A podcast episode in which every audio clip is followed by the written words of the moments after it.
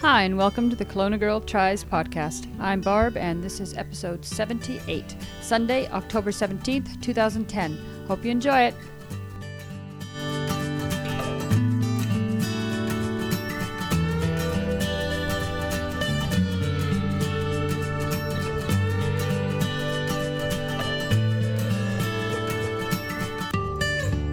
Everybody, I am back tried really hard to get a show out last weekend, but it just couldn't happen. So we had to wait till the weekend. It's now sitting here Saturday afternoon, actually Saturday morning on the 16th. And uh, we had a great weekend. We had a really good race, uh, really fun. I really enjoyed it. Eric had a great race. I'm going to try and sneak in some recording with him a little bit later. And basically, I'm just going to give you a bit of an update on where we're at. And of course, I'll give my race report, and then I'm also going to share a bit of information about a couple of guys, Canadian boys who are triathletes with multiple sclerosis or MS, and uh, the things that they're doing with their blog. one is Rob, who's Tri with MS, and one is a fellow named Ray Miller. And uh, they're both athletes who are very inspirational for other um, people with MS and to show you what you can do even though you have this uh, disease, and also the um, things that they've done to help create more awareness and hopefully a little uh, fundraising for the MS Society. So last weekend we went off to Victoria. We booked a couple nights at a B&B there and made it kind of a weekend away. Every time we go away for a weekend, we call it a honeymoon. Eric said this was our 43rd honeymoon. Um, we've only been together for six years, not even six years yet. So uh, we every uh, probably every school term we try to go away for a weekend, even if it's only a couple of towns away, and just go for dinner and relax and have a nice weekend. So this was a race weekend and a honeymoon weekend.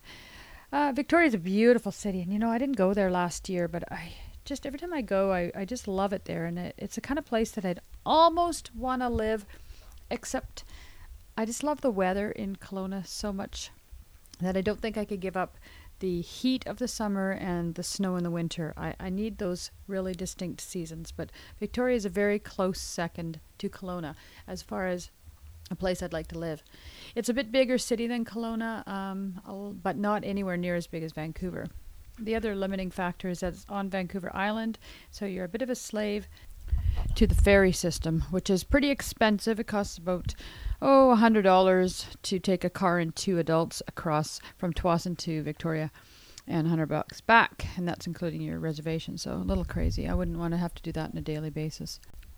So although although we left uh, about nine o'clock Saturday morning, you know, five hour drive, an hour and a half on the ferry, and another half hour drive into Victoria, we just barely made it to race package pickup on time.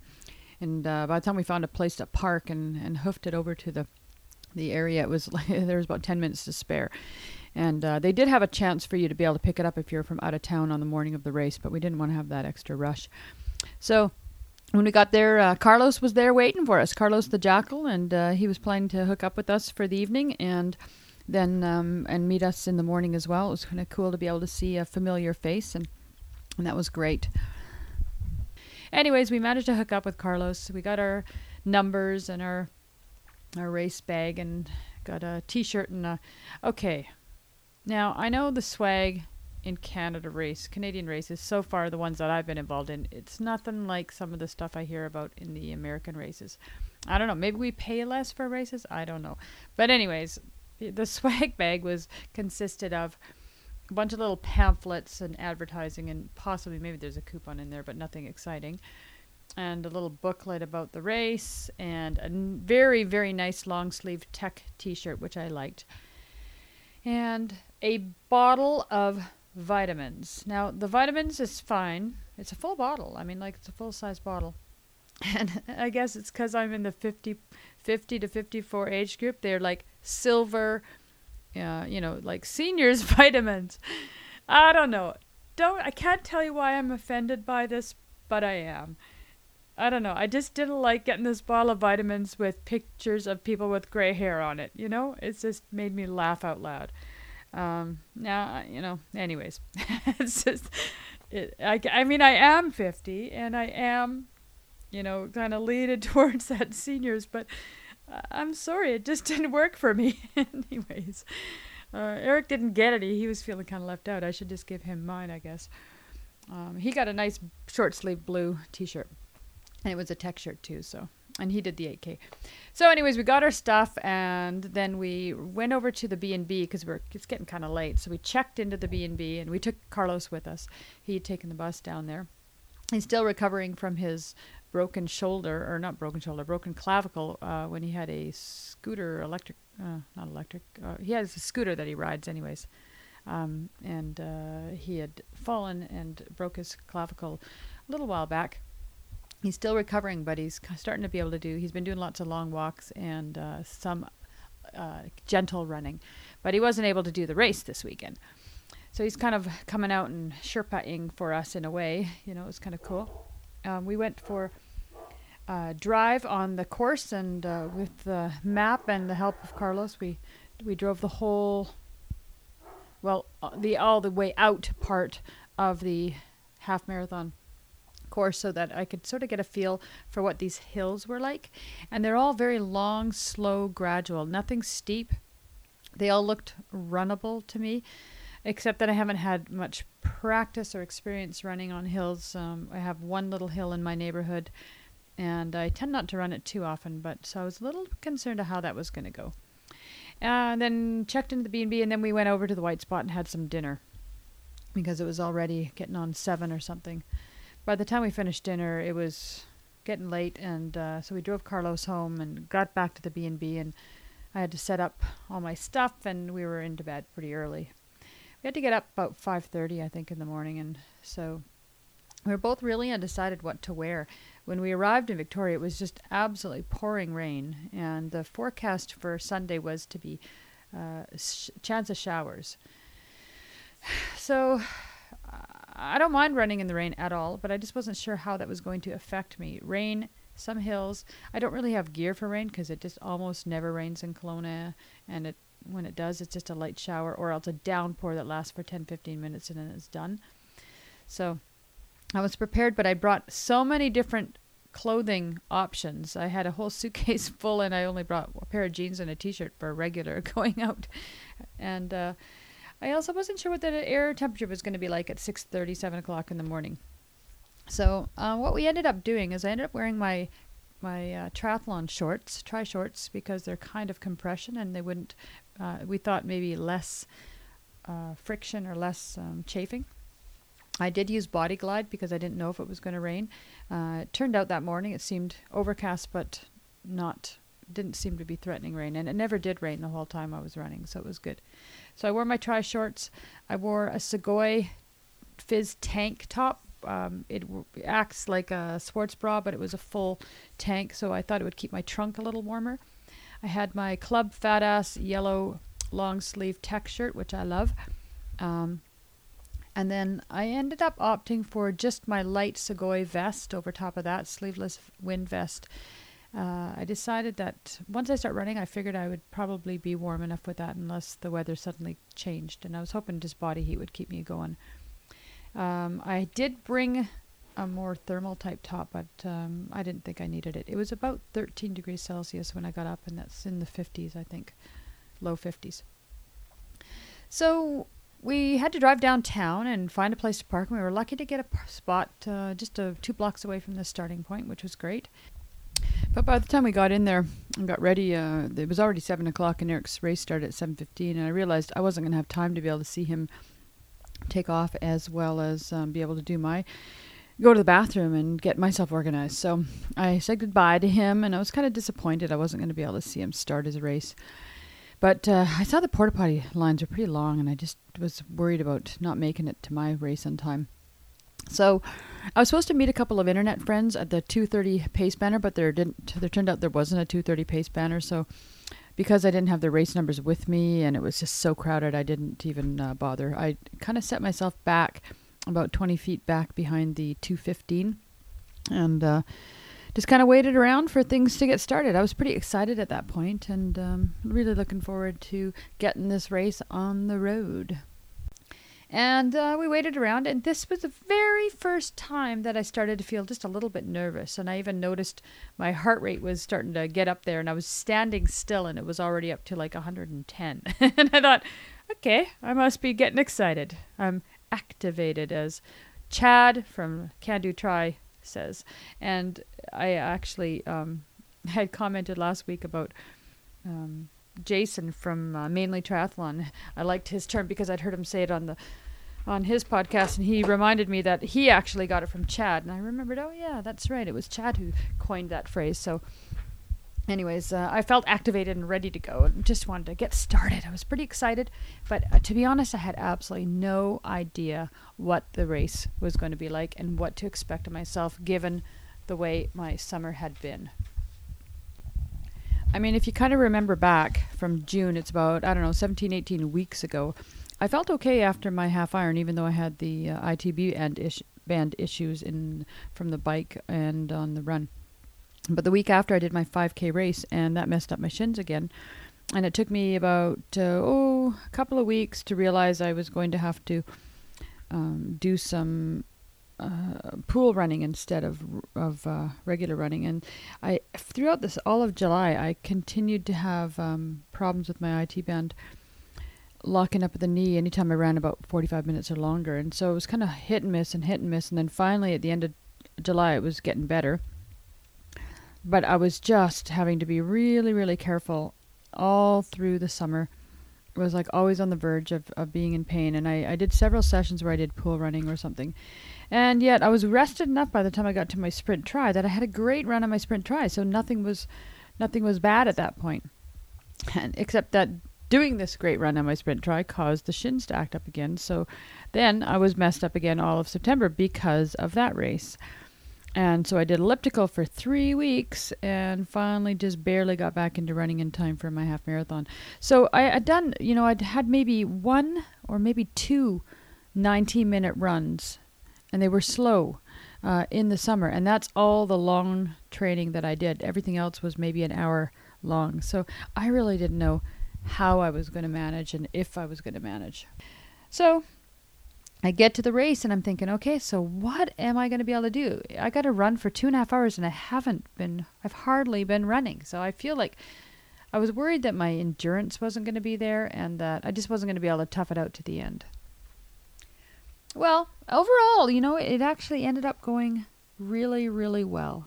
Um, I I got into a pretty good rhythm right off the bat, um, and I talked to Jeff, Coach Jeff PRS, uh, on Skype about four or five days before my race, and we talked about okay, what's what's my pacing strategy going to be, and he wanted to know what is my goal time. I said, well, you know, originally my goal time was going to be as to be as close to two hours as I could, you know. I think I can do it. I think I could do a two hour half marathon. Um, but given, you know, the way things are going, I was thinking, okay, I'm not going to be able to do that. You know, it'd be great if I could do 215. And he said, well, you know, looking back over the, your last month or so of running, he says, he says he's kind of thinking I'm going to have to think maybe a little closer to 230.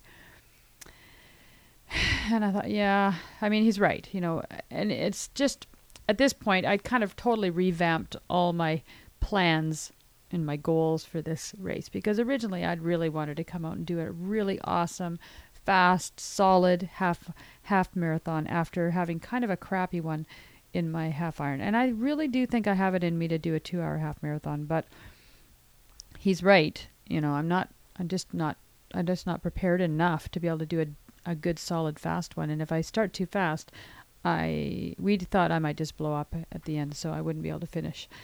So we had finally decided I'm going to do a six minute forty five second pace per minute kilometer. That's per kilometer, not mile. I know some of you guys do 645 miles, so I'm talking about a 645 kilometer.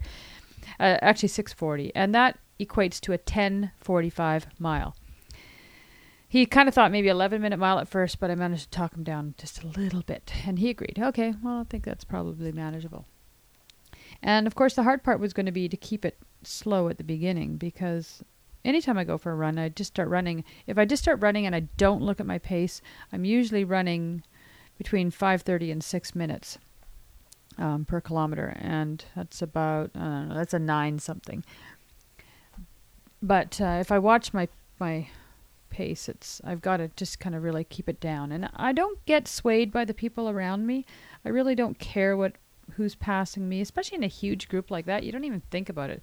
You're always passing people, and there's always people passing you. It's like when you're middle of the pack, it just doesn't matter. So that was good.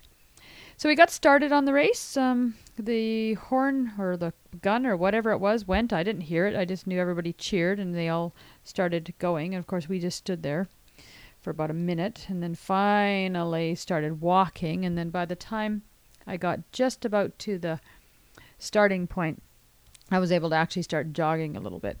So I think it was about three and a half minutes. Not terribly far, but about three and a half minutes difference between my chip time and my gun time. I started my Garmin as soon as I crossed the starting line. And for those of you who, like me, did not understand the difference between chip time and gun time, let me explain it to you. Uh, it, the gun goes off, and you're not anywhere near the starting line because there's so many people. And so when you cross the starting line, that's when your chip activates. But when you look at the race results online, they go by they go by the gun time as when they rank you first, second, third, fourth, fifth. Well, when you're like me, there's 400 people in my age group and I'm 200th. It really doesn't matter um, whether I'm 200th or would have been 192nd maybe you know if i'd looked went by chip time instead of gun time. Because you're starting so far back. And the people that are starting right at the front who know they're going to be a, you know a 130 half marathon they're right up at front anyway so their chip time and their gun time are usually pretty close. And if you're going to qualify for boston or something they go by your chip time not the gun time. But for ranking purposes uh, in your age group or overall or in women or whatever, you'll they will go by the gun time. So that's that's what I learned this this month. So, anyways, we got off and uh, started running, and right away you're running in town, and there's a couple of a long, gradual uphills, and I was feeling great. Started running this stupid uh, PTT, I call it, the posterior tibial tendon, which runs up the inner shin of my right leg is always pushing over the ankle bone and it's given me quite a bit of pain for the last two weeks and it just does it randomly as well. I taped up well with some tape. Wish it had been KT tape, but I used rock tape because that's all that's available here. And uh, I don't like rock tape all that much because it it fray the edges fray and the corners aren't rounded and I have to trim them myself. But anyways, it does similar kind of job. So I was taped up and uh, I was ready to go. Had my vest on. I had my CamelBak, which is actually a North Face hydration pack, not a CamelBak brand. I had about two liters of water with a couple of scoops of Carbo Pro and uh, three three scoops of Carbo Pro and three Nuun tablets in there. So that gave me all my electrolytes and it gave me a steady dose of carbohydrates, pure carbohydrates, no sugar, um, nothing that would bother my stomach. I've trained with it for a long time, and uh, I never ever feel any kind of um, gastrointestinal issues like I do if I drink the Gatorade that's on the course. The great thing I love about my hydration pack is that uh, I can have a steady intake of sipping on it. I just it's right there. My mouth is really dry because of my braces. Um, and so I'm constantly just sipping small amounts and I never feel sloshy in my gut. And then I can also increase the amount of carbohydrates I get, um, you know, like the, the ratio by just adding a little extra or a little less, whatever I want. So when I make the mix up. So um, it works for me, and I, to be honest, I really don't feel any kind of irritation or anything from wearing the ca- the hydration pack on my back. I don't feel like it's weighing me down. I'm sure I'd be lighter without it. Don't get me wrong, but I don't. It doesn't irritate me in any way. I get it tight, fairly tightly strapped, and I don't I just don't notice it. And um, I don't like wearing the waist bottles. They really bug me. I feel that waistband is just a real irritant. And I don't like having things in my hand for a long run. I do carry a, a small bottle in my hand if I'm going for a short run, but it's really nice to have my hands empty. So that worked out really, really well, and I'm really happy I can, did use my hydration pack, even though it's kind of rare. You don't see a lot of people. But I have to tell you, Simply Stu from the Simply Stu Triathlon podcast is the one that recommended that whole system to me, and he does it, and I was, I'm, I'm sold on it. Uh, so if you have a lot of problems with your stomach when you're doing long runs or doing anything, you might want to try it just to see if it's um, an option for you. Everybody's different, and if just because it works for me doesn't mean it's going to work for you, but you might want to give it a try. So I'm on my race. I'm running along. I get. I look at after the first K, and I'm oops. I'm going a little too fast. I'm. I'm supposed to be doing 6:45, and I'm more like 6:15, 6:20. So I tried to slow it down a bit, slow it down. I've got a long uphill.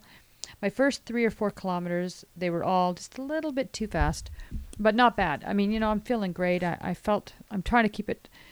You want to be able to keep your heart rate steady. You want to feel like you're comfortable, and you. If I slow down too much, I start feeling like I'm plodding, you know. So I I didn't like that feeling. I want to feel just right. So it was a good pace for me.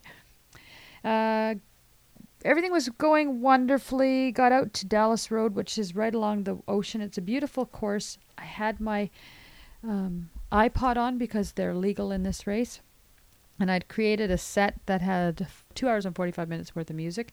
And I'd interspersed every 10 songs with a little um, MP3 of myself giving myself hints of what I should be doing right that moment to think and just to refocus my attention on my on my um, gait and all that sort of thing. So that worked out kind of neat, and I had all the my songs picked out, so I was pretty happy. And the only thing I didn't like about wearing the iPod is, you know, I really was not really paying much attention to what was going on around me. You know, I couldn't get the feeling of the whole race as far as the sound of the people and you could only vaguely hear people cheering. There was a couple of there were some bands and some music playing along the way, and I didn't really get to experience that as much. But um, on the plus side, it really helped me to just focus in on just me and kind of block out the world and just pay attention to how what I was feeling and what I was doing and focus on my form. And uh, overall, I think it was a really positive thing. So, got up to about six kilometer point and I started feeling that old familiar tightness in my left knee. So I tried to relax and block it out. And okay, you're just imagining it. There's nothing there. It's just, you know, you haven't felt this for two months. There's no reason why you're going to have any ITB problems right now. Just relax. You've had some great long runs. I don't mean long, long, but I've run an hour and a half several times in the last um, couple of months, and I hadn't had any problems with my IT band for the last six, eight weeks for sure. So we just kept running, and it started tightening, it started tightening, start tightening. By the seven kilometer mark, it was getting tight, and I thought, okay. I'd already seen a few people out stretching their IT bands, and I went, okay, maybe I should just stop, do a quick 30 second stretch, and then keep going and see if that helps it out. So I did. And I knew I'm adding 30 seconds. That's going to affect my pace for that K, you know. So sure enough, that that kilometer, my pace was down to seven something, seven minutes or and something per kilometer. Went running again, start running, and um, I think for the next, I would say, sort of that whole middle 7K. It's 21K altogether. So from 7K to about 15K, my knee just started getting worse and worse and worse. And I stopped and stretched it about six times. And each time I'm losing anywhere from 30 seconds to a minute, and plus the time it takes you to kind of stop, pull over to the side, and then get started again, right? Now, each time I started running afterwards, it felt better. It felt a lot better, and I was able to run properly. And so I would run fairly quickly. I kept my pace up a bit, you know, like 6:30, so that my overall pace would, um, you know, still be around 6:45. Because I'd come out a little bit quick in the first 4K, I had a bit of a buffer zone there to work with, so that was kind of good. And um, I thought a little while about whether or not, because I'd run a little bit too fast in the first 4K, if that was what caused it, but I really don't believe it is. I, I don't believe it at all. I think, well, first of all, I don't actually have a clue why my IT band just randomly locks up, but I'm going to guess that it's maybe because it's hilly there and I'm not really used to running on the hills and keeping a good pace up the hills. But to be honest, I still don't really know. I don't know what causes it. And, uh, that's sort of my goal for the winter to figure it out and solve it. So it's a funny thing because you know most of the time what you hear about from me is my shins, right? So I do a fast run and my shins are sore. My shins are sore. Can't run. And then once I get running, I start running and then my IT band locks up. So it's in my races, it's rarely my shins that are a problem because I always rest before the race. It's always something different, right? Gah, you know, am I the most whiny, boringest person you've ever heard? Is just like it's just so fed up with listening to her have all these training issues and injuries. It's just, oh my god, I'm just sick and tired of talking about it. To be honest with you. Anyways, what I tried doing through these middle seven k, I, I was kind of d- downhearted and frustrated because I knew it was only going to get keep getting worse and worse, and I, I was so determined I'm going to run fast in between the stretching because I don't want to keep my pace. And my pace was still my overall pace on my Garmin still said 640, so I just knew I still I was okay. But every kilometer was kind of adding a second, adding another second on there, and it was creeping up. I didn't want to get it past 645. So, excuse me. Um, it got to the point where I couldn't bend my knee or I couldn't um, put a lot of weight on this because I got the stabbing pain and my knee was buckling. Excuse me. And so uh, I got I was getting kind of frustrated and so I decided to do kind of like a Terry Fox hop thing. I put a lot more weight on my right leg and I could kind of swing I swung my left leg instead of bending it because bending it and putting weight on it was what was hurting. So I was keeping my leg straight and swinging it and putting all my weight on my right leg. And that was working like really well. And I could run pretty fast like that, even if I looked stupid as all get out. However, in the back of my head, I kind of knew that this is not something I'm going to be able to maintain for a long time because, uh, you know, my right leg isn't used to taking that much pounding and it was probably going to cause me problems later on. And sure enough, after a couple k, you know, my right quad was starting to get pretty sore, and I thought, okay, I probably shouldn't do this too much, too much more. So I kind of alternated back and forth between sort of a gimpy, buckled knee, randomly buckling. You never knew it didn't buckle every every pound, but it did, you know, once in a while. And then this kind of Terry Fox run thing, I was calling it. And if you don't know who Terry Fox is, Google him. He's an amazing young man who uh, raised millions and millions of dollars for cancer by running across Canada, um, one with one leg, and uh, our official leg. So, anyways, um, uh, then something kind of magical happened. I got to about the 15 kilometer mark, and I was back down on the flats again along the lake and, or along the ocean, and we're running back towards the finish line. I'm about 7k away from being maybe four miles, four and a half, five miles. And suddenly my knee started to just kind of relax and loosen up. And it's never, ever, ever done this before. When I have, whenever it's locked up, it's only gotten worse and worse and worse. It's never just turned around and relaxed. So I have no idea why it, it suddenly did that. It just kind of started to relax out. I maybe I just did something right. I, I wish I knew what I did to solve it because man, I would just be able to do that every time. But anyways, I stopped and I stretched it one more time because there was one little hill along the coast there on Dallas Road. And when I got to the top, I thought, just for good luck, I thought I'd better give it one more little stretch because it was just starting to feel a bit like it was tightening up. And so, kilometer 15, kilometer 16, starting to feel pretty darn good. Well, I knew I was going to be meeting Carlos um, about 4K, 5K from the end, and he was going to come and, and run with me for a little while, and then he was going to veer off about a kilometer before the end and get to the race to the finish line and take pictures of me as I came across. So he caught up with me, sure enough, uh, right at the end of Beacon Hill Park, at the end of Cook Road. He was standing there waiting for me, and uh, we started running together. And by then, I was feeling really good. I was I'd picked up my pace, and I was running my fastest pace by that by that point, I think I was about kilometer 17 or something. I started picking up the pace now because I okay, I've only got you know four kilometers left. I can do this now. So I picked it up and I started running faster, faster and faster and faster, and I felt great. I mean, I was starting to feel tired, no doubt, but my but uh, and I was my hips were pretty tight and sore, my quads were sore, but you know it was like that. It was a good. It's the good fatigue. It's the good pain. It's not the sharp stabbing injury kind of pain. It was like, gee, I'm just tired because I've been running for a couple hours, you know? And I was so exuberant by this point, and maybe maybe the endorphins had kicked in. I don't know. They never kicked in for the for the half iron in that respect, but they uh, definitely something happened. So by the time I met up with Car- uh, Carlos, I was feeling great, and uh, we ran pretty quick. And he even said, "You you're you got a good pace going there. Do you want to slow down a bit?" And I said, "No, hell no. I'm not slowing down now, man. I am close to the end, and I'm just super happy that I can, you know, if it all of a sudden crashes and I have to walk at the end, that's fine. But right now, I'm gonna run while I can." And so my last 3K were great. Uh, in fact, my very last kilometer was my fastest kilometer of the whole race. I ran, uh, I think just a little under 10, under a 10 minute mile for my last K. I was pretty damn tired, and I really had to push it to do it.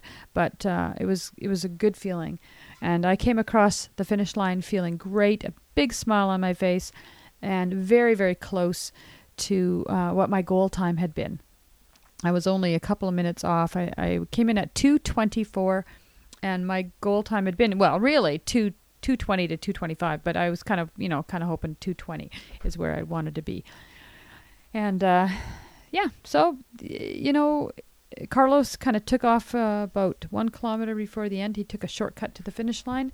And as I came in, I had taken off my earplugs by that point, and um, I was recording with my iPhone the whole last 5K, and somehow I'd inadvertently hit the mute button on the on the uh, recording. So all all there is is a lot of really crappy, jumpy video and and no audio. And it's the audio that would have been great because here's Carlos and I having a great conversation, and we were talking, and yeah, I really it's really sad that I missed that out. And and then even after he left, I was talking into the into the recorder and talking about my, you know, the, how I'm feeling those last kilometers. So I was pretty disappointed I don't have that audio. But anyways, I I was able to run the fastest and videotape at the same time. I figured that's pretty good. And uh, I got in. There was Carlos waving at me, and Eric, big huge smile, taking pictures, and he was grinning. So I thought, oh, good, he's had a good race, and and uh, uh, yeah, I was just super, super excited. And he was, Eric said he was really happy to see that I was smiling when I came in. I was like giddy smiling. I was so excited and so happy and cheering my, cheering as I crossed the finish line. And yeah, it was just an awesome, awesome day. I just had a blast. I just loved it. Well, I got through the finisher's chute or across the finishing line and got my medal, beautiful medal, my very first half marathon medal. And uh, then all of a sudden, there's this like this huge traffic jam of, of people. And everybody was all in this big line, and I didn't even know what was ahead. We were all kind of corralled to get through this, and I thought we were just trying to get out. Well, it turns out about, I don't know, 30, 40 people ahead of me, there's this tables with all the food and everything. And I stood there for a few minutes. I was waving at Eric on the other side of the fence and saying, hey, I don't know what's even going on here. And I looked and I went, they'd given me a, a plastic thing to wrap around my shoulders, and I kind of thought I didn't need it. But boy, as soon as I stopped running, I suddenly got just chilled to the bone and started shaking like crazy.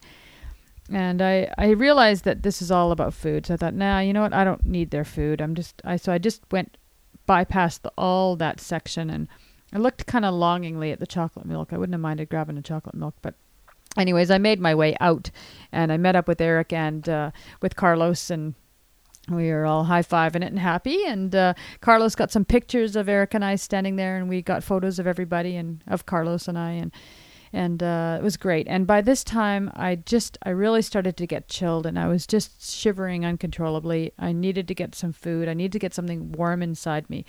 And so Carlos Carlos decided he's going to just jump on the bus and head home, and Eric and I headed back to the B and B, and I was just anxious to get into a hot bath. So we actually stopped at Starbucks on the way back and grabbed a coffee and uh, hot coffee and some food because we had no food at the B and B, and I didn't feel like going to a restaurant or anything. And uh, when I got out of the car, like, oh my god, my legs were just suddenly trashed. Like they felt great the whole time, but as soon as I stopped, okay, they didn't really feel great, but you know what I mean. I felt fine after, but as soon as I stopped and sat in the car for 10, 15 minutes, it's like they just seized up. And that right leg that I'd putting all my weight on when I was doing the Terry Fox thing, my right quad was just trashed. And my left knee, it felt uh, it was pretty sore. Like my left knee was just where the IT band had locked. It was just aching.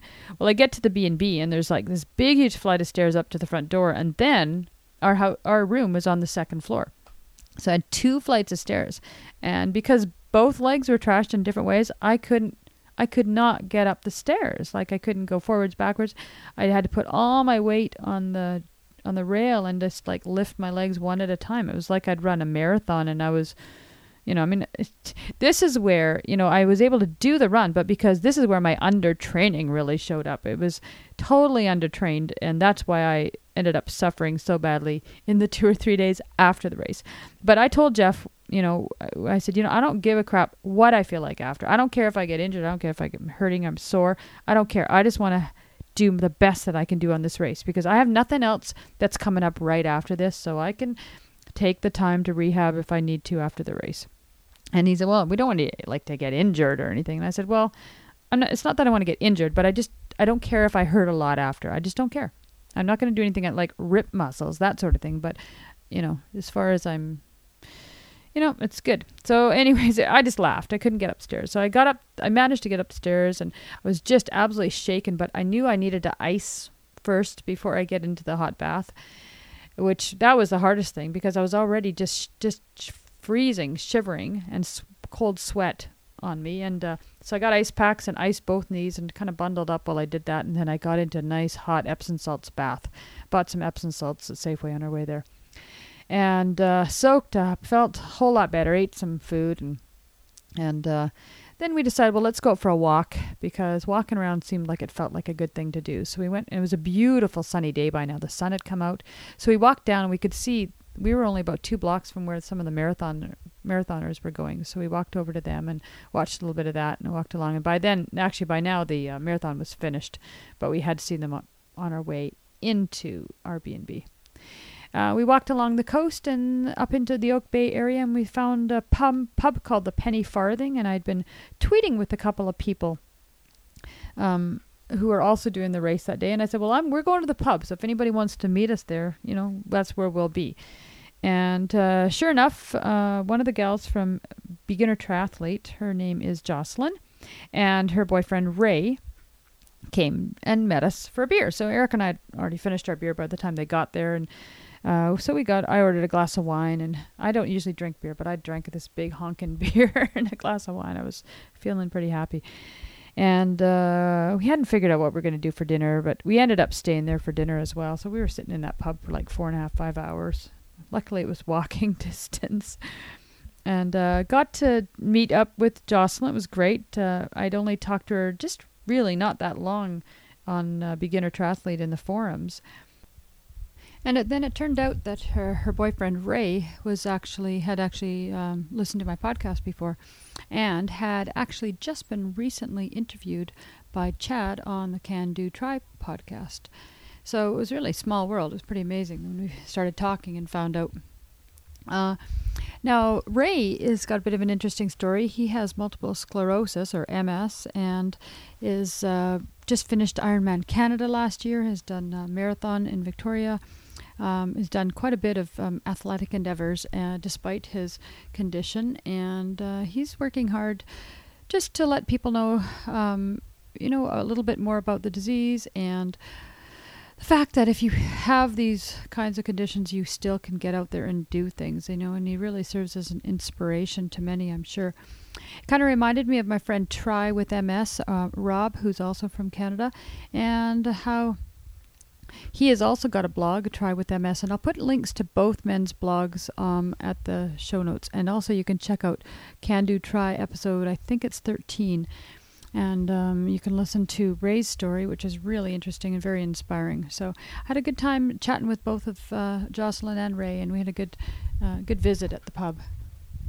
Uh, anyways, it was great. So you know, we had a good day. We walked back to our B and B and uh, felt good walking. Walking felt good. Going up the stairs again was brutal. And the next morning, we had to get up, have breakfast, and head back to Van- uh, back through Vancouver back to Kelowna.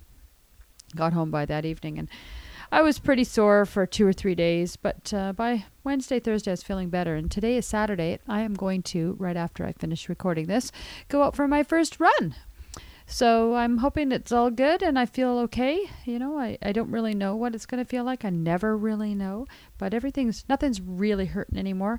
I did yoga and stretching uh, religiously with the foam roller and everything all week this week. I've done it every night before I went to bed, and I've stretched my calves every morning as well. And so, my goal now for the next uh, two or three weeks, now that I've finished up with this, I feel like I'm pretty well recovered. I'm going to contact my physiotherapist next week and uh, meet with him and set up a. This is where I've been waiting for to do this to set up at a time where we're going to have uh, an appointment down at the gym, and he is going to put me through my paces, figure out where my strengths and weaknesses are, and help me set up a program for strengthening and conditioning through the winter. And that's my goal. I'm going to do tons of core. Uh, uh, Coach PRS has been, you know, pushing the core thing, and I totally believe that. I like also my core. Uh, oh, what's that book I bought? You know what book I bought? That core book I bought. Just the name is just just totally left me. But anyways, core performance, the one with Jessi Stensland.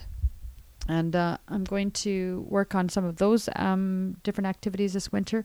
Uh, that's really, and I, I'm kind of hoping that that can be my focus and that will sort of solve some of my issues and keep in close contact with my massage therapist and my physiotherapist. And luckily, my massage and physio both know each other, and so you know they can maybe somehow they kind of can talk or work together in some way. It might be good. So, you know, next year, you know, what am I going to do? And I have to tell you, when I finish that race, like I still feel in Okay, I don't really, but I feel like I have an endorphin rush from that race still. And it's not like I had such a fantastic time because 224 is, is really not that fast of a half marathon. I mean, that would be like a more than five hour marathon. That's pretty slow. But uh, if from my point of view, from what I would think a goal would be. But, uh, you know, I just, I'm just, I like running. I don't know why. It just doesn't like me. And right now, I, I, I sort of feel like it was so relaxing going for a half marathon run and not having to stress out with all the the nervousness nervousness I feel when I do triathlon. so uh, yeah, I don't know. Like part of me sort of thought maybe next year I'll just do running. And then I thought, no, but I got to do that. I got to do Oliver. I got to do Oliver half iron. That's for sure. I got to do that and redeem myself. And then I thought, well, if I'm going to do Oliver half iron, I'm going to want to do the Oliver sprint three weeks before because it's a great tune up race. And then, of course, I have to do the apple at the end of summer because it's like, it wouldn't be summer if I didn't do the apple. And, you know, that's, that's a definite. So I guess, you know, I'm still going to be doing triathlons. I guess I, I can't take, I can't cut that out totally. But I'm really, really hoping my goal is that one year from now, I'm going to do a full marathon. That's my goal for next year. And I'm also really hoping and planning to do the campus to campus local half marathon. It's a very fun, small, small race. And you run from one campus to the other of the uh, uh, various satellite branches of the Okanagan College and Okanagan University College. So I would like to do that. Uh, I checked out the times for women in my age group, and uh, I would, there were like, I don't know, 20, maybe 20 women in my age group, not even. And uh, I would come in, uh, well, I would have come in second to last. They're all pretty serious runners, the women that do this. That one's in March. So it wouldn't be any kind of, um, you know, trying to do a, I would, uh, it would be a case of trying to do a personal best again. So that's kind of one of some of my little minor goals right now of what I want to do for next year. And that was my Worldwide Festival of Races race too. So uh, I've done a the Zen Run 10K. I've done the couch, kick the couch 5K, and now I've done the um, the half marathon, and so got the whole the whole all three of those races. I've I've got my race numbers, so yay me. Okay, now I have a little bit of audio from a uh, conversation Eric and I had, and I'm going to plunk that in right now. Are you making your wife some coffee? You're awful quiet. what are you recording now? It's early in the morning. I'm not even awake yet. I know, but it's Sunday. Is it? I know. I, I have to get my show up, and I need a little clip from the Kelowna retired, guy. Us retired people, every day is the same as the other, you know? I know. but I want to get my show in the in the can today. Ask me some questions then. uh, well, I didn't talk about your race when I talked about my race, Okay. and so because I wanted you to do it. All right. I don't know what to say. It was a it's a good race. It was Okay, let's start with the beginning. You and I left one another. Uh, you Oh, handed me your bag. sad moment. It was. I sad. I missed you at the start of the race, Yeah. so I found an old man to talk to. he was go- he wasn't even going to run the race. He was going to walk the race. So I says, "Yes, somebody who I'll beat." You know. Do you So know how many was people were in, in the 8K? I don't actually. I think I- there were supposed to be 1,200, but I don't know if there was that many registered. There was uh, quite a lot. Yeah. Eric's making me my favorite coffee. He makes me coffee every morning. And right now he's putting a little uh, shot of cinnamon dolce flavored syrup from Starbucks in it. And then he sprinkles a little bit of cinnamon on the top. And so he makes me kind of like a cinnamon dolce latte every morning. Yum. It's One of the many reasons I love you. it was kind of dark when we started the race. Back to the race. Yeah. Oh, right, the race. Okay, we were talking was, about the race. I was weren't we? thinking about my coffee, watching you make No, the coffees. And here comes the cremo. Okay. So, anyways, yeah. So we, I left my package. No, I took your bag and I went back to the car and I had to go to the bathroom. So I couldn't stay and watch you because I could see the bathroom lineups were too long, and I really wanted to watch you take off. But no, it wasn't to be. So you walked. We kissed goodbye, and you walked away. And you went and you chatted with the guy. You got in line. How did you seed yourself? Like where did you stand? Did you go the Um, right front front, of, line? Front of the middle. Front of the middle. I decided to be about one third back. That sort of Okay, that made makes sense. Mm-hmm. with the times that I thought I would probably get. Yep. And still, it seems like tons of people passed me. You know. Did you pass anybody when you were running? I'm sure I must have. It didn't seem like it, but I'm sure I must have. And so when you were when you started running, how long did it take before you got to the starting line? Oh, not very long. 15, 20 seconds. Oh, okay. And then um, and then you started your Garmin. You had your Garmin, your old Garmin with you, right? I tried to start it right sort of when I crossed the the line, probably a couple of seconds early or something like that. Let's go sit at the kitchen table. Regardless. Hang on, no one can hear you when you're far away. Uh, okay. We still have uh, stuff left over from turkey dinner last night sitting on the table. As we had the family for Thanksgiving last night, a week late. Oh, your mom forgot her birthday card. Oh, that's all right. We'll be able to go back and see her. I want to take her some flowers, anyways. Oh. Good coffee, honey. Good coffee. Was he? Still is. So, So I ran. let's talk about your no. Let's talk about what your strategy was going to be and what your goal was, and that My sort of strategy was going to be uh, to average somewhere between 10 and a half kilometers an hour and 11 kilometers an hour during the first K. Yeah, and we should probably mention because we should mention that your um, Garmin is a bike Garmin.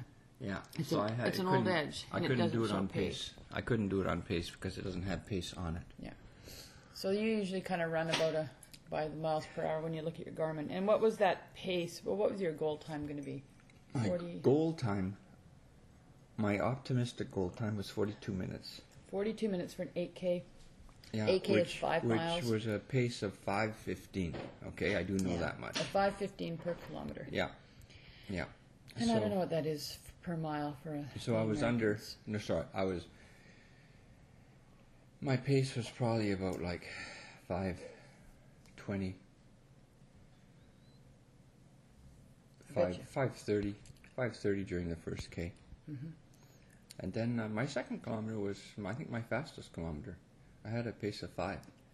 I had a good good kilometer in my second kilometer, and after that they were pretty steady, and uh, some were a little slower, some were a little faster, but ultimately I ended up at five sixteen as my average pace, with a time of 42.08. That's great. You're one second per kilometer slower than you wanted to be. It's Yeah, pretty damn close, if you ask me. If I would have known exactly, because I wasn't walk, looking at my Garmin the whole time, I'm sure if I really pushed it, I probably could have gotten that eight seconds back, you know, during that last kilometer or something. But I'm just too tired. I don't have a second gear. Do you did you feel that you were um, prepared for the race? You can always be better prepared. Well, yeah, But I but felt I was ready for it. You know, the fact I got eight seconds within my goal means to me Yeah. I was ready for what I planned to do. But it's always nice to do better. Yeah. But I thought this race, of all the races, not the ra- you haven't done lots of races, but of all the times that you've done things, I thought you seemed like you were most prepared. You you'd been doing some running. I had actually. I'd run a few times, and I'd had relatively good times, you know. And I mean, there was actually I think a few weeks where you wrote, ran a couple times a week. I, I would say in the Yeah. last three weeks you've been running tw- at least twice a week, and Yeah. And working pretty hard at it. I think. yeah, I had, and uh, of course, I did take. I think I took the whole week off before I, a whole week off from running before I ran the race. Because I don't think that's a bad idea, actually. I mean, for a real super duper runner, it probably is.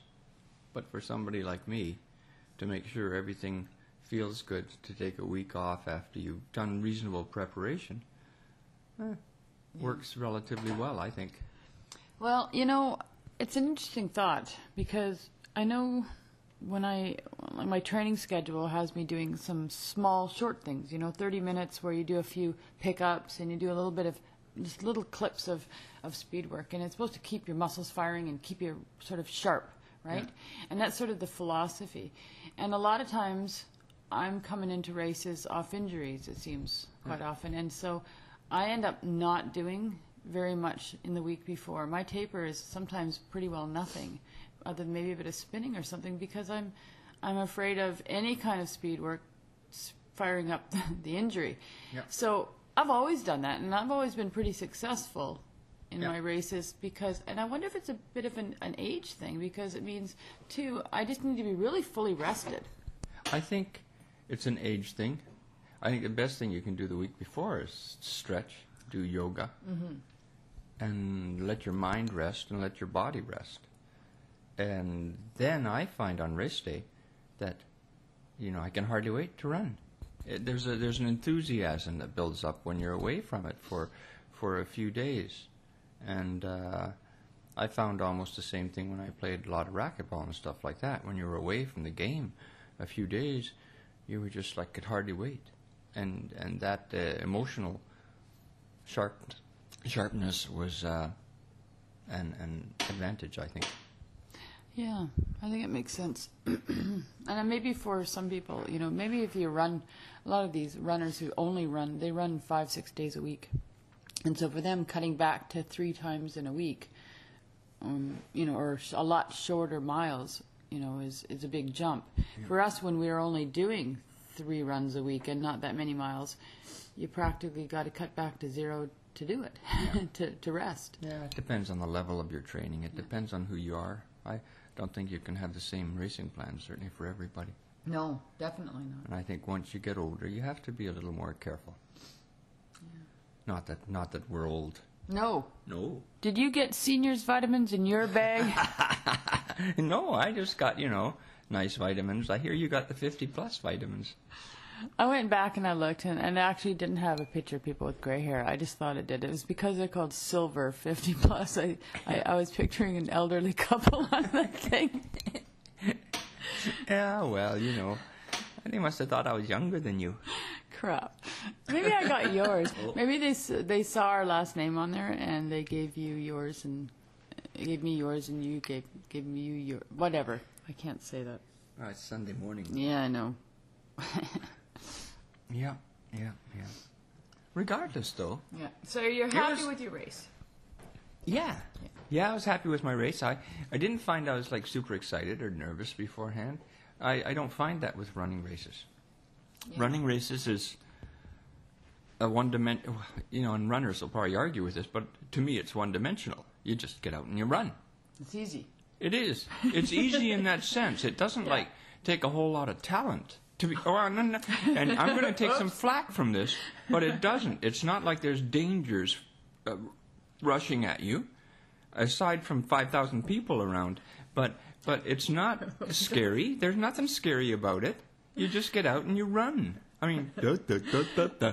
and Of course, this is coming from people who run 224 half marathons and 42 minute 8Ks when we talk about it doesn't take a lot of talent. well, I'm not saying no, it no. takes a lot of talent to run a 130 half K and a, and a 25 minute Yeah. 8K, though, right? It takes conditioning. I'm not arguing that. It takes conditioning, but there's nothing scary about it. It's not like going into a bike race where you have to worry about taking the corner right or you, you lose it and you crash and you hurt yourself. Yeah. I don't hear many people doing that in running, you know, running around a corner and slipping and falling and hurting themselves.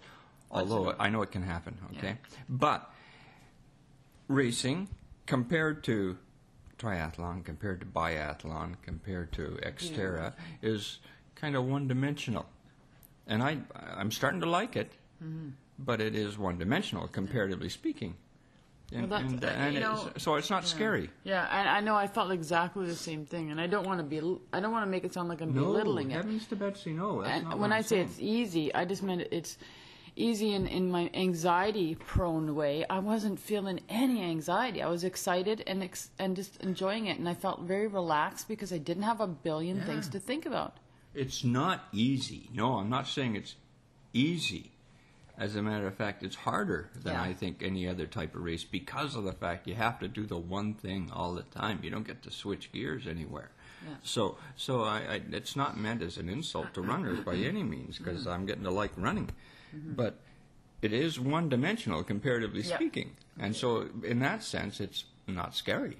Right. You just go out. No, if you have to slow down a little bit, you slow down a little bit, and you know you do what you can, and you you gauge yourself all the way through the race. That's that's the only scary part. Just wondering about how you're going to feel after 5K, you know, and so on. But not scary. Good. And that's the way I feel. So what's your? So you said you enjoyed it, um, and you are you kind of looking forward to doing a little more running now, sort of on a regular basis? Yeah, yeah. I think I do think my niche ultimately is going to be duathlon type stuff, but I do want to do more running. I I want to set a goal of uh, let's see, forty for next year. I want to do eight k and forty, and I don't think there's no reason why I can't if if I train for it. I think Eric, if you, I think if you run two, three times a week, and do one of those, eh, you right now you're kind of running like you said, you've only got one gear, and that's because you're kind of doing your your hard gear all the time. And if you start doing some slower runs, and then and do a speed work once a week, you're going to find you're going to be able to do faster than forty. I have no doubt. I've seen you run. I think you can do it. I think though going over 40 would be a big step. I mean, Yeah, you know, it's a that's good start, that's knocking 2 minutes off. Mm-hmm. That's like saying you're knocking 15 seconds 15 seconds off every kilometer. That's significant stuff, I think. Yeah. Well, it is. It is, and I, I don't think you should make a goal in 35 for your next one. But I'm just saying, I, I think that, like, you've done an amazing job with minimal training, Eric. Minimal. I was talking to the guy I ride with, that the daughter who is an Olympian, right? You know who I'm talking about, right? You can name them. Can I? Well, you can name the Olympian and Oh, say your dad's first. name. Malindi Elmore and Doug, right? And um, he was suggesting, you know, to do go to the track and do speed work. Mm-hmm. You know, Gee, it's funny if your wife mentions it, it's nothing, but if your friend mentions it, you start thinking about it. Okay, I'll just ignore that. well, I don't. Yeah, okay. but anyways, you know, when you hear it from different sources, I know, it's It- like it's sort of- it up now. it, it, sort of reinforces mm-hmm. re- reinforces it. yeah. What, what else? What else is interesting about the race? You know, I tried to focus on you know noteworthy runners as as I ran to keep my pace up, And and, then- I found it really hard. But one thing I was really proud of is I didn't chase anybody. I didn't chase anybody or get upset when people passed me because I don't like getting passed too much. Uh, but it, I just decided to just go my pace, and I kept That's my eye on good. my Garmin, and, and it was it was smart. okay. It was That's okay. smart. Yeah. You know, the interesting thing too, I think, is because there's so many people in a race like that. Unless you're the very front runner, it's like it's useless to think about what other people are doing. It's useless. I mean, why would you even care? There's Yeah. thousands of people ahead of me, thousands of people behind me. And there are going to be, regardless of what you do, Yeah. unless you're elite, Yeah. right? Now, when we do some of the other runs, like small runs, like I found when I was doing the 5K, you know, the women's 5K that I do every June, Yep. you know, I could see there are 10 people, 15 people ahead of me. And I'm starting to, I'm working on trying to pick some of those off, you know, because, you know, each one, and I kind of can tell who's my age group too. And that's a totally different ball game then, you know, because it's a little race. It's not that I'm fast, but it's a little race, and so I can be relatively fast then. But in a th- race with thousands, it's useless to worry about it. I think when you, as you get to be a better runner, Yeah. you're more likely to do that. You know, mm-hmm. because there is that.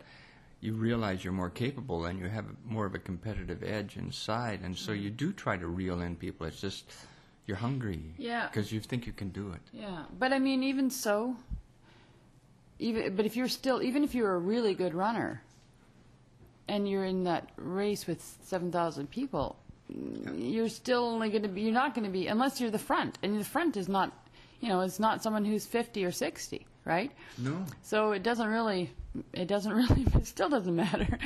But you know, honestly, as I was running, I had some people passing me. I guess, I guess, I passed lots of people on, in my half, and and I was aware and happy as I mm-hmm. passed people. And there was lots of people walking, and I didn't walk. That was my first 20 to 21 kilometers I ever ran where I never walked any of it. I, I walked through one aid station for a couple of minutes just when my knee was messed up, and I thought, well, instead of stretching, I think I'll walk like 20 feet. But I never like took walk breaks.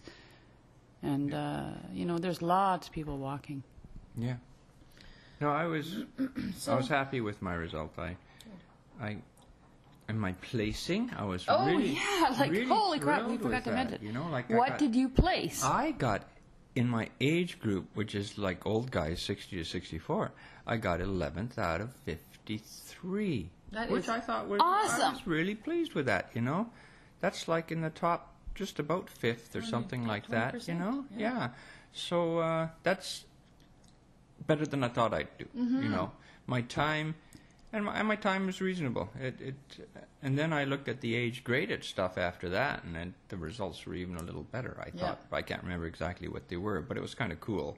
I didn't Yeah. even know they had age graded results, but it was kind of Yeah. cool seeing them. It makes you, gives you hope for, gee, you know, for the future. And for, for people who don't know age grading results, age graded results, they have them for some races, and I, I've seen them for running stuff. I've never seen them for triathlon, but um, they it's actually it's kind of like having a handicap in golf, you know. Mm. So I, I think it's affected for the older you are. It balances out your age somehow, and I don't really know exactly how it works out. See, I think if you're young, balance out your age. You know, they're trying to level the playing field and mm-hmm. taking into consideration. Well, you're going to be seven percent slower because you're you're ten percent older, or something like that, and they play that into the equation. So they try to get it kind of even across the board, exactly like handicapping in Yeah. golf. And so it and with younger people, they don't nothing happens to their Nope, their they stay the times, but it gives us a different time or a different placing. It shows where we would have placed if we were all the mm. same age, I think. Is you that know what it what did? my time would have been age grading wise? They said. What? I think it was somewhere 34, 35, 36, which I thought, whoa, That's pretty good. yeah. I didn't look to see what mine was on age graded results. Mm. Interesting. Yeah. So, anyways, Good. Well, okay. that's pretty amazing. Well, imagine the people that you know are our age that are super fast runners. I know. You know, like Lorelei Welder or somebody like that. She's she's thank God she's not in my age group. Lorelei Welder was at one point in Kona. She's a local triathlete and runner. She wins. She wins all the women's races. She's I think in the sixty to sixty. I think she's uh, either late fifties, early sixties now. She's an amazing runner, and she won, won, the women's age group uh, in at Ironman Canada last year um, for like for I think it was local one, obviously not the elite ones, but I think it was age group or something. She came in first place, anyways. She's done, and I think she set a course record or something. She's an amazing runner. She got to Kona, and at one point she was in 17th place for the w- age group women's Wow. So I, I don't know how she finished up. I never did look. But anyways, my point is, imagine taking her time because I think she runs, if I'm not mistaken, she runs a 35 minute fi 10k. Wow. 35 minute 10k. Maybe she's. I think her last one, she she's kind of slowing down a little bit. She was a 40 minute 10k. But imagine what her age grade result would be. Is like 20 minutes or something like that. It'd be mm-hmm. interesting to see. All right. Well, that's good. So, uh, what's your on your plan for today? Oh, I want to go watch the cyclocross. Mm-hmm. They're having a cyclocross uh, just over in uh, the hills, about 10 minutes away from here. The same place that the Scorched Soul race Yeah. is. Yeah. The same place that we do a lot of mountain biking. It's the first annual again. First annual, uh, sort of like, I think it's a show up and race sort of thing. Yeah. You know, so it, I pre-rode the course a couple of days ago, and I decided I wouldn't won't race it today because it's has some uh, has one really steep area in it that I, you know, it's easy to crash on, and I don't want to crash. Yeah. But we're going to go and support it because um, Chainline Cycle and uh, some other of the local bike shops Kelowna are Cycle, yeah. Cycle and a few other bike shops in town are really pushing it. And uh, we want to support local racing, and they and it's the first time they've got that, so it's kind of cool. We got our first Xterra Yeah. and uh, first cyclocross, and they're really encouraging anybody to come out. It's kind of for fun, but like you said, it's it's too difficult for me, and uh, even you don't want to take a chance. Of, I think you'd race it. That's the problem. You'd race it. You'd Yeah. you could get hurt, whereas I would just uh, be unable to com- do it without pushing my bike too much and I get in people's way.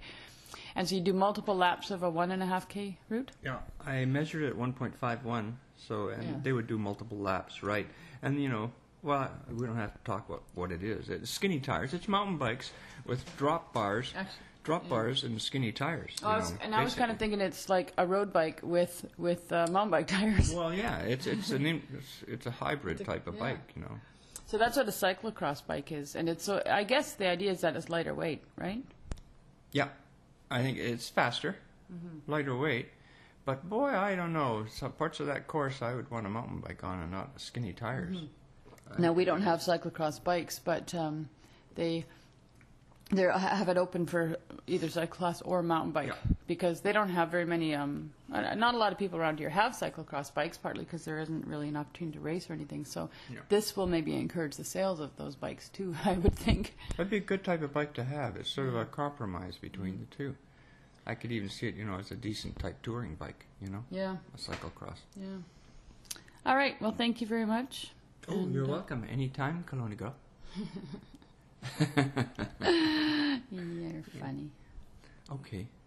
All right. All right. My coffee's almost Uh, done. goodbye. I gotta have my muffin or something like that right now. Yeah. And then I got to go to school for a bit. Oh, Get some work done and come back. Time to go down and see the race. We gotta figure out what time that cyclocross starts. I think it starts at 11, doesn't it? But we better double check. All right. Okay. See you. Bye bye. Bye bye. Alrighty, that's enough for today. If you want to get hold of me, it's kelownagirl at gmail.com. All right, take care, and I'll see you next weekend. Bye bye. Wow, I feel good. I knew that I wouldn't. I feel good. I knew that I wouldn't. So